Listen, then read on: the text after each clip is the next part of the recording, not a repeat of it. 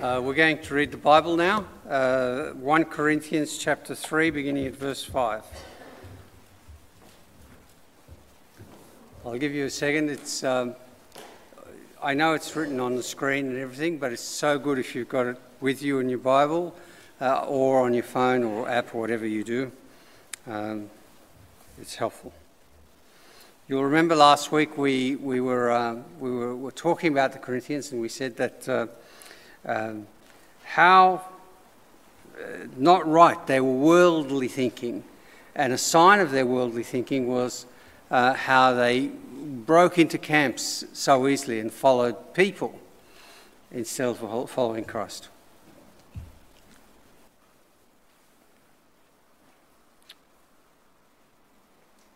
What, after all, is Apollos? And what is Paul? Only servants through whom you came to believe, as the Lord has assigned to each his task. I planted the seed, Apollos watered it, but God has been making it grow. So neither the one who plants nor the one who waters is anything, but only God who makes things grow. The one who plants and the one who waters have one purpose, and they will each be rewarded according to their own labour. For we are co workers in God's service. You are God's field, God's building. By the grace God has given me, I laid a foundation as a wise builder. And someone else is building on it. But each one should build with care. For no one can lay any foundation other than the one already laid, which is Jesus Christ. If anyone builds on this foundation using gold, silver, costly stones, wood, hay, or straw, their work will be shown for, uh, for what it is because the day will bring it to light. It will be revealed with fire, and the fire will test the quality of each person's work. If what has been built survives, the builder will receive a reward. If it's burned up, the builder will suffer loss, but will be saved, even though only as one escaping through the flames. Don't you know that you yourselves are God's temple and that God's Spirit dwells in your midst? If anyone destroys God's temple, God will destroy that person. For God's temple is sacred. And you, together, are that temple.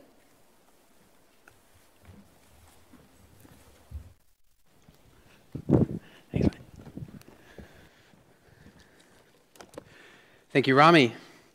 Please do have God's word open in front of you still. This is the passage that we're going to trek through to get today, tonight, now, uh, together. Before we do, I'm going to pray. Our good and our gracious God, uh, we thank you for your word. We thank you for the way it teaches us, it rebukes us, it corrects us, and it trains us in righteousness. We thank you we have your Holy Spirit. Uh, we thank you for the Lord Jesus. We pray tonight for those that are in the room, across the screen, that you help us to engage with the thing that you are trying to teach us. I pray that you speak clearly through me and that the words that I say will be truthful and faithful to you. We ask this in Jesus' name. Amen. Have you ever had anything that you have needed to get recalibrated? Something that you've needed, it's, it's working okay, but like something about it's a bit off, not working. Maybe something with your car, or maybe something you maybe you still use a compass while you're going, no one does that. But if you did, you would want that calibrated, right? I've got a Fitbit, and at the moment I'm not wearing it because it is in severe need of some recalibration for whatever reason, it's decided that it's telling me a different time. It doesn't connect with my phone. It's very annoying, right? It needs some recalibration. It looks like it's working, but it's very off. And if we have something that needs that kind of work to it, it, it needs to be realigned back to its original purpose, then it's very important that we get it recalibrated. Otherwise, it's going to be very unhelpful. In fact, it's going to be t- telling us the wrong thing, the wrong way to go about something. Now, tonight, we're exploring what it looks like to recalibrate our understanding and our practice of church leadership, of what it looks like to be a leader uh, in the Christian space, how we should understand and practice church leadership. Now, as we've been tracking through this letter of 1 Corinthians, we know that Paul has been addressing a bunch of uh, issues, but primarily he's been calling them back to be distinctly Christian in an unchristian culture. That's what we've been exploring week after week in different kind of uh, ways. And we remember back kind of the beginning, the, the central surface issue is that they're divided amongst their leaders. I follow Apollos, I follow Paul. They're divided over their leaders.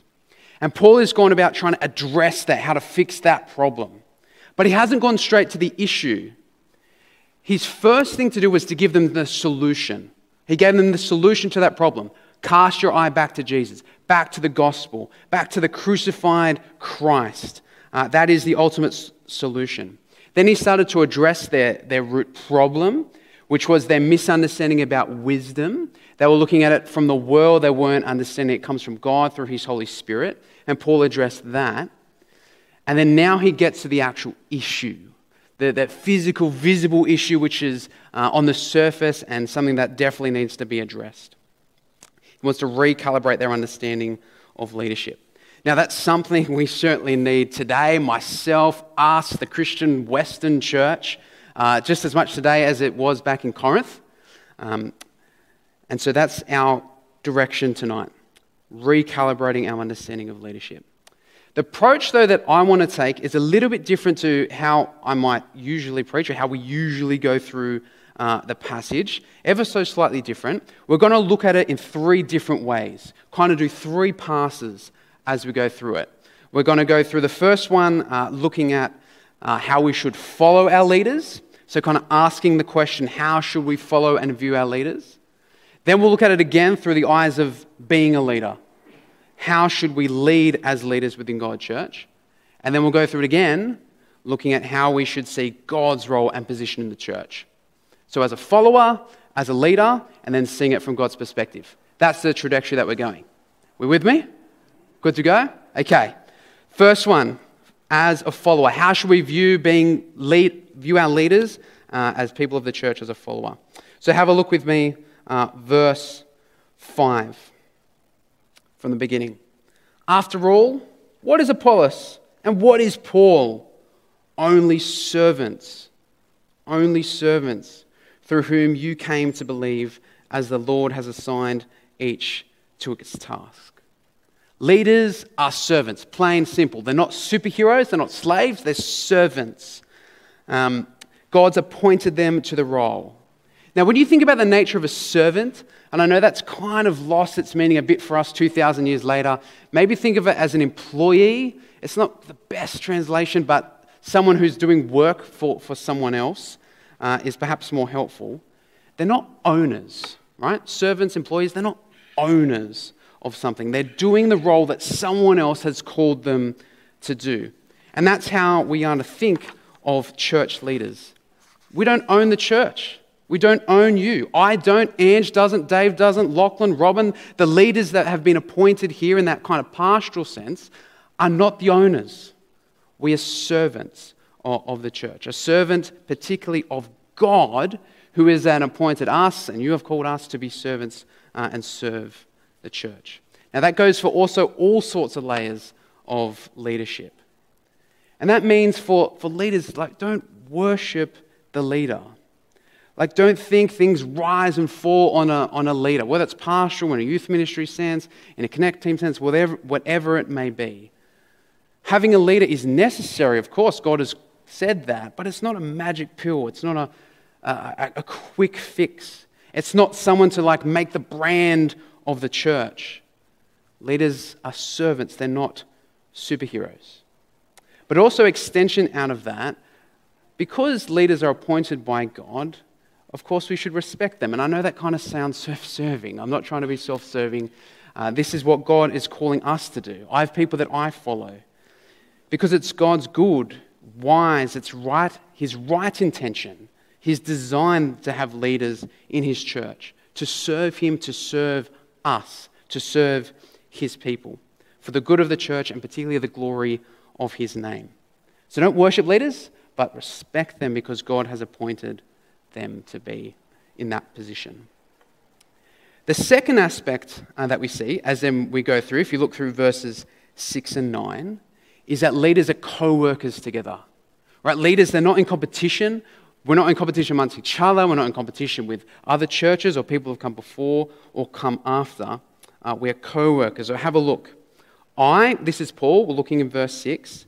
I planted the seed, Apollos watered it, but God has been making it grow. So neither the one who plants nor the one who waters is anything, but only God who makes things grow. Now, that's a, such a helpful, humbling reminder as, as a leader, isn't it? Now, what Paul's saying here is that this is that he planted, being that he was the one who uh, started the church. He preached the gospel, he helped the people come to believe, know who Jesus was, cultivated the beginning of the church. Right? But then Apollos is coming afterwards. Now, Apollos doesn't have a bad reputation in the letter at all. Paul is quite affirming of Apollos. What he's done is he's come in after Paul as a leader and continued to grow the church, to help them. The watering is like to nourish them, to help them uh, to grow. Paul and Apollos have different roles. They have different functions at different times, but they have the same purpose. They have the same purpose. Now, it's kind of obvious when you think about a plant and watering, right? If you think about your garden, if you plant a seed, if there's no water on it, it's not going to grow, right? It's kind of obvious. If you start watering the ground with no seed in it, you're just making mud, right? It's not going to do anything. The natural, obvious thing is that uh, leaders are complementary, they work uh, together. And that means don't expect a leader, no matter where they find themselves, to do it all. A leader cannot do everything. And different leaders have different roles at different times for different uh, functions, but all with the same purpose. Paul is not better than Apollos, Apollos is not better than Paul, they're just different. And it also means that for the Corinthians, don't go around comparing them. Don't compare Paul and Apollos. And for us, don't compare the leaders that are uh, amongst us. They are different people with different functions. So, what does this mean for us in that kind of first pass? And as you look at the, the next aspect, we'll see other aspects to be how we can be followers. But this means we need to follow our leaders well, not as, as servants who are humbly laboring together. Don't worship them, don't negatively compare them. They all have different roles. Don't divide over your leaders. It's following your leaders well. Now let's turn our attention to the next perspective what it looks like to be a leader. We're asking the question how should a leader lead? How is this passage recalibrating our understanding of being a leader? Now, to be clear, of course, this is speaking to myself, and I've done a lot of reflection as I've thought about this passage and, and reflected on it for pastoral leaders as well. But if you're in any aspect of Christian leadership, you're in youth ministry, you're in Connect team, you're in the worship team, you're a deacon, you're serving out in the back in some way, shape, or form, in some way you're in a ministry, then there's elements of this which apply to, to us. And we want everybody to be serving in ministry in one way, shape, or form. Now, Paul gives two analogies for us to understand leaders as farmers and leaders as builders. Now, I'm going to read the first part again, which is leaders as a farmer. This time, think about it from the perspective of being a leader. What is being required of them? Verse 5. What is Paul? Oh, sorry, after all, what is Apollos? What's Paul? You're only a servant through whom you came to believe, as the Lord has assigned to each his task. I planted the seed, Apollos watered it, but God is making it grow. So neither the one who plants nor the one who waters is anything but only God who makes things grow. The one who plants and the one who waters have one purpose, and they'll each be rewarded according to their own labor. We are co workers in God's service. You are God's field, God's building. Now, obviously, the, the followers, the people in the church, need to see the leaders as servants.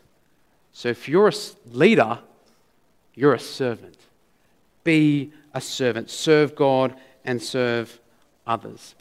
Now, the detail of this being a servant is actually unpacked heaps throughout the next chapter and a half of 1 Corinthians. So I'm going to leave the most of it to what Paul actually has to say about the nature of that in the coming weeks. But one thing to draw out of here, which uh, screamed out to me and to other people who write things, is that to be a servant leader is to be humble.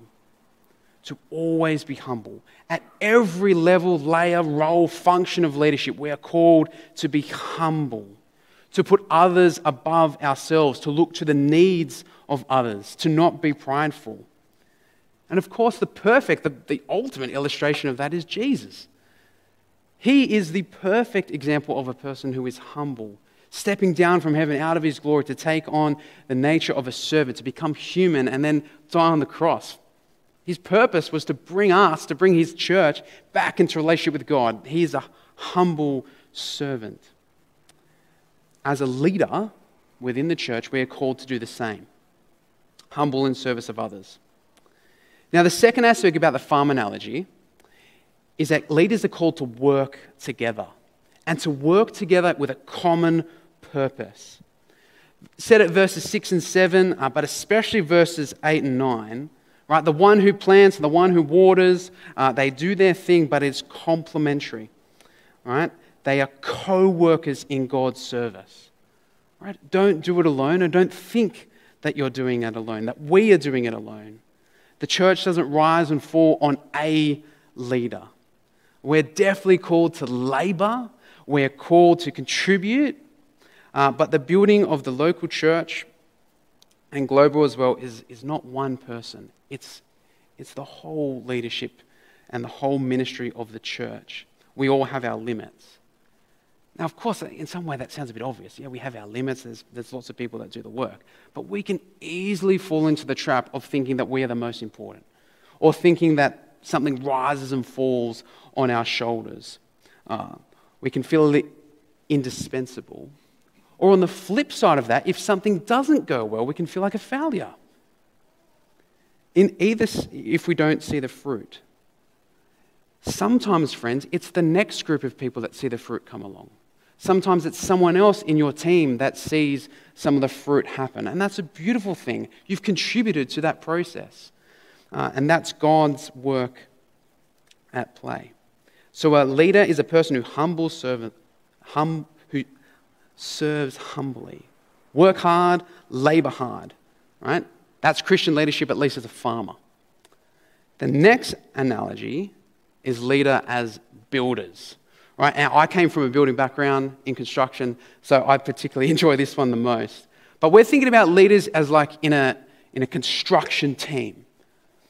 Labourer, like a brickie labourer, but particularly like an architect. For Deb, architecton is the Greek word here. Greek word here. So architect is on, on display.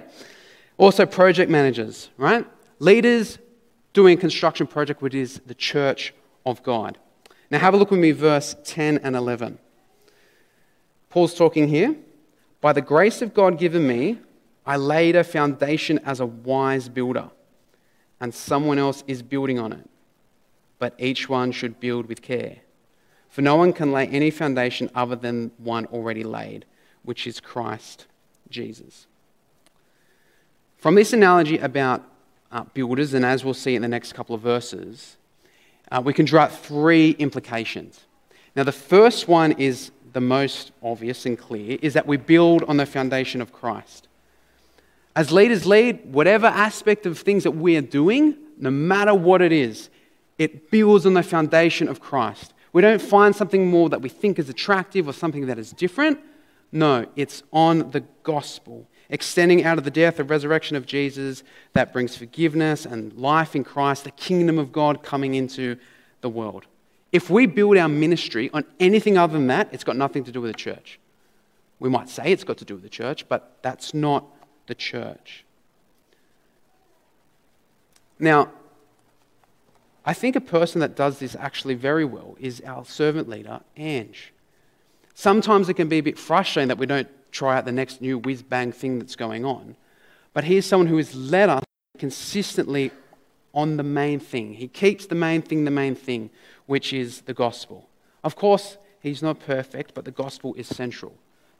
And that is a good, that's a wonderful thing. Now, that's the first element, right? A leader must lead and, and labor on top of the gospel of Christ. Every leader builds on that foundation. But then as Paul goes on, we see that building on that foundation is right, that's the right place to build, but how you build on top of that foundation is very important. Read on with me verses 12 to 15. If anyone builds on this foundation using gold, silver, costly stones, wood, hay, or straw, their work will be shown for what it is, because the day will bring it to light. It will be revealed with fire, and the fire will test the quality of each person's work. If what has been built survives, the builder will receive a reward. If it is burned up, the builder will suffer loss, but yet be saved, even though as one through the flames. Now, there's a lot going on here in these kind of verses. Uh, let me draw out what happens at the beginning. Build, leaders can build with imperishable things or perishable things. Things that go up in flames or things that don't go up in flames. When you have a look at verse 12, there were six materials, but there's two types gold, silver, and costly stones. Uh, they are the imperishable things. In fact, when you put fire to gold, right, it refines it, makes it, it better, right? The second set, wood, straw, and hay, like they're obviously flammable, light up with fire. They're perishable things. In other words, leaders, are you building with things that are going to last? Or is it quick, simple, maybe flashy things but fade away? Like a classic illustration of that is the, um, the three little pigs, right? Yeah, three little pigs, and one builds with hay, one builds with sticks. The big bad wolf and plus blows the house down, but then they go to the one that's built with bricks, right? Because he spent time, endured, used the right materials, uh, and it survived. That's what we need to be as leaders, focused on the things that will endure. Now, what's that look like in reality? To start with the imperishable things the, the wood, the hay, the straw. They are things which rely on human ingenuity, things that are just purely, in a sense, about human effort. To make things just about uh, the, the particular person or church or whatever, it doesn't have things to do with God. Now, the way that we can subtly make this happen is when we focus too much, say, on the program, or too much on amazing music, or a super engaging sermon, the trivia nights, the games we prepare at youth group. Like all super necessary good things that we do.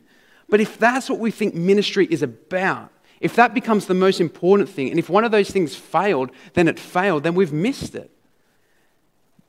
That is not what they are not the things that'll last. They might draw people in, they might give us a good time, which is helpful. But if the focus isn't about what we can achieve on our effort, on us making look good in something, that's just going to fade away. Now, the comparison to that is building with the imperishable materials. Those things are about relying on the power of God. Now, it's no secret what those things are. That's prayer, being prayerful in every and all aspects of our leadership and ministry. It's about that consistent and compelling, clear proclamation of the gospel of God. It's the demonstration of the kingdom of God in action. Right? When we labor with those things, and like you want to stick close to the analogy of the gold and silver and bronze, like those things take time. Like you've got to invest, like you're putting like your, your right effort and energy into the right things. It's into the stuff that will last. And if God chooses, those are the things that are going to ultimately bear fruit in another person's life. Now, as the passage went on and it started talking about how that would happen, all these flames and all sorts of being, things being revealed. Now, some people have spoken about this uh, being purgatory. Uh, this doesn't have anything to do with purgatory at all. What is clear here is God is evaluating the work of the leaders. On the day of Christ, when Jesus comes again, in some way, the work of the leaders is going to be revealed for what it is. Because is the church, is it legitimate? Is it going to last? Or is it gone? Uh, does it fade away? Was their ministry built with imperishable things or perishable? Now, the leaders who are building with the rubbish stuff, they don't lose their salvation. It's kind of like, you know, get in with the skin of your teeth kind of idea. But it's that purpose, that what we build with, how we lead, uh, is important. Now, Paul gets actually a little bit harsher than that. He gets to a more serious level, and he gives a strong and direct, clear warning to some leaders and to individuals, to the church. He says, Do not, do not destroy God's church. Verse 16 Do you not know that you yourselves are God's temple? and that God's Spirit dwells in your midst. If anyone destroys God's temple, God will destroy that person. For God's temple is sacred, and you together are that temple. Now, if you remember back, the context of what we're talking about is uh, leaders as builders, right? This is not a picture of a leader as a builder. This is a picture of a leader as a saboteur, someone who is destroying the church. It's not talking about persecution from the outside. Sure, that's a reality. But here, Paul is talking about those from within the leader, people in the church who are causing destructive behavior, dividing, destroying the church. Now, the language is super strong here destroy the church, uh, God destroys you. But what is being captured here is we have to understand the deep, the rich, the fierce love that God has for the church, for us his people. Sometimes, right, the church is spoken about as the bride of Christ, or sometimes the church as the family of God. Like, you imagine just on a human perspective, if someone kind of messes with your family. Like, you get kind of enraged in that. Like, I remember my um, eldest daughter, who's a Leah, this is a couple years ago now, and she was playing in a water, like, table thing outside. Uh, she walked outside, was playing, and then suddenly screamed and, like, screaming, crying, like super upset. And we like, you know, cared for her, made sure she was, she was right. And then I walked outside to check what was, what could have possibly caused that. And there was this wasp in the water. And let me tell you, the rage that built up within me was a bit disproportionate, I must admit. But I had so much rage for this wasp that had hurt my daughter. That's the kind of image that we're to have of our God when He cares for His church. He fiercely loves his church. And to leaders and to all of us here, we are never, ever to go about destroying God's church. Whether that be through false teaching or creating factions or divisions for our own gain or any form of abusive behavior, whether that be sexual or physical, emotional, spiritual, whatever kind of abuses. We can never go about neglectfully or actively destroying God's church. The warning is pretty clear in this passage. So, friends, those are the things that we can learn about from the perspective as a leader. In whatever form of leadership that we take, here at Narwee or, or at any church, leaders are to be humble servants who work together.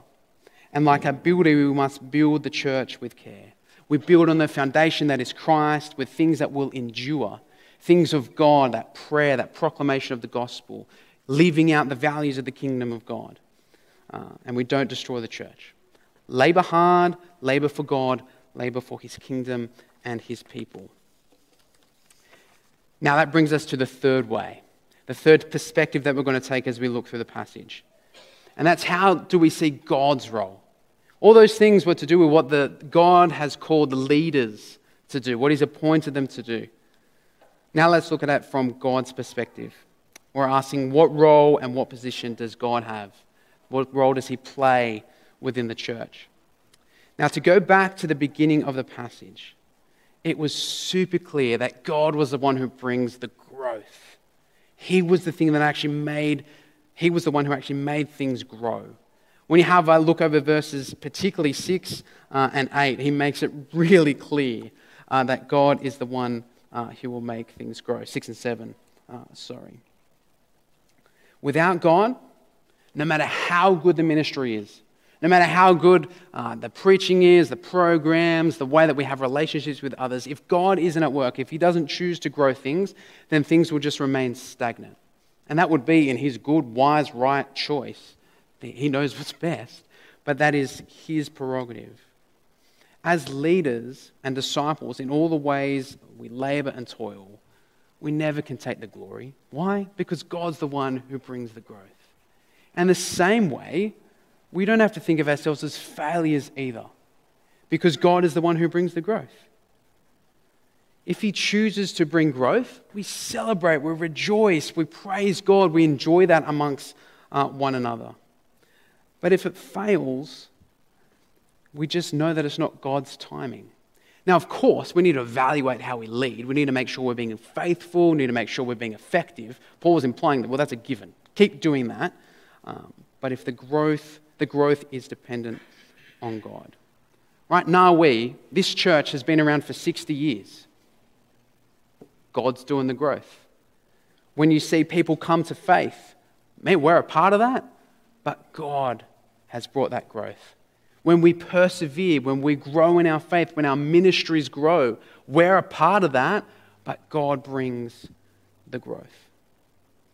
And that's a, that's a comforting and a humbling and a secure feeling to know that that's the case. The second aspect to draw from the passage, and as we look through verses 10 through to 17, we had them read before, is that God owns, He orchestrates, and He oversees His church. As you look in verse 5, it said that God, He's the one who appointed the leaders. Can, that's God, He's choosing, appointing, putting the leaders uh, in place. In verse 9, it's saying that you are God's field, God's building. The you, that's referring to the church, right? He owns the church. Verse 6 and 17, God's temple, right? He he's owns us, He's amongst us. He dwells with us as the body. This is talking about the corporate body of the church uh, by His Spirit. And in the second half, what we read before about looking at through the eyes of a leader is that God, He oversees His church. Uh, he, he ensures that the leaders are held to account. Now, friends, God has a deep, a rich, and a fierce love for us as His people. He deeply desires that as the leaders, in whatever capacity we find ourselves, are living out His values, living like Jesus, the values of the kingdom of God. He desires us to grow. He desires us to be all we could be. And that means He's not some distant God He's not some distant God in some other dimension that has nothing to do with what goes on here. No, He's intimately involved with us. He's intimately involved in our care, our direction, and our growth. That's the role of God. He loves us individually and He loves us as His people. He loved us enough that He would send His Son to call us back to Himself, to be the atoning sacrifice for our sins, to make us right with God. And then He loves us enough to continue to remain with us by His Holy Spirit. Even when we stuff up, we do things wrong, not as well as we could have, whatever it may be, He still loves us by remaining with us. We're His bride, we're His family. We are loved and cared for by an Almighty God. So, brothers and sisters, remember and rejoice in the fact that we are God's and that we are God's temple. And so, as we recalibrate our understanding and view of Christian leadership, Let's follow our leaders well, wherever we are amongst the church. Leaders, they're not superheroes, but they're servants appointed by God, and they all have different roles. And let's be leaders who, like a farmer, they know their role and they serve hard, they're humble. And like a wise builder, building on the right foundation with that enduring, imp- imperishable materials, seeing the kingdom of seeing the church grow to what God has called us to be. Living out the values of prayer, the gospel, the kingdom of God. And then let's always remember to give God the glory in every and all circumstances because He is the one who brings the growth. No matter how effective, amazing our leaders we are, God brings the growth. And He owns our church, He loves us, He orchestrates, He oversees us. And so, friends, let us continue to live out that all to the glory of God. Let me pray. Our loving God, we thank you that you have an incredible love for us.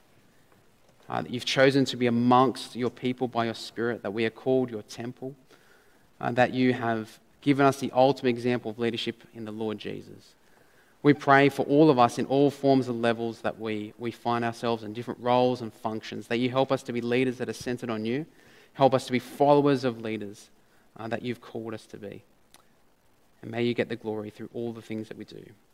And Father, we do ask that you bring the growth. We ask that you bring more and more people to come to know you, to grow in their relationship with you.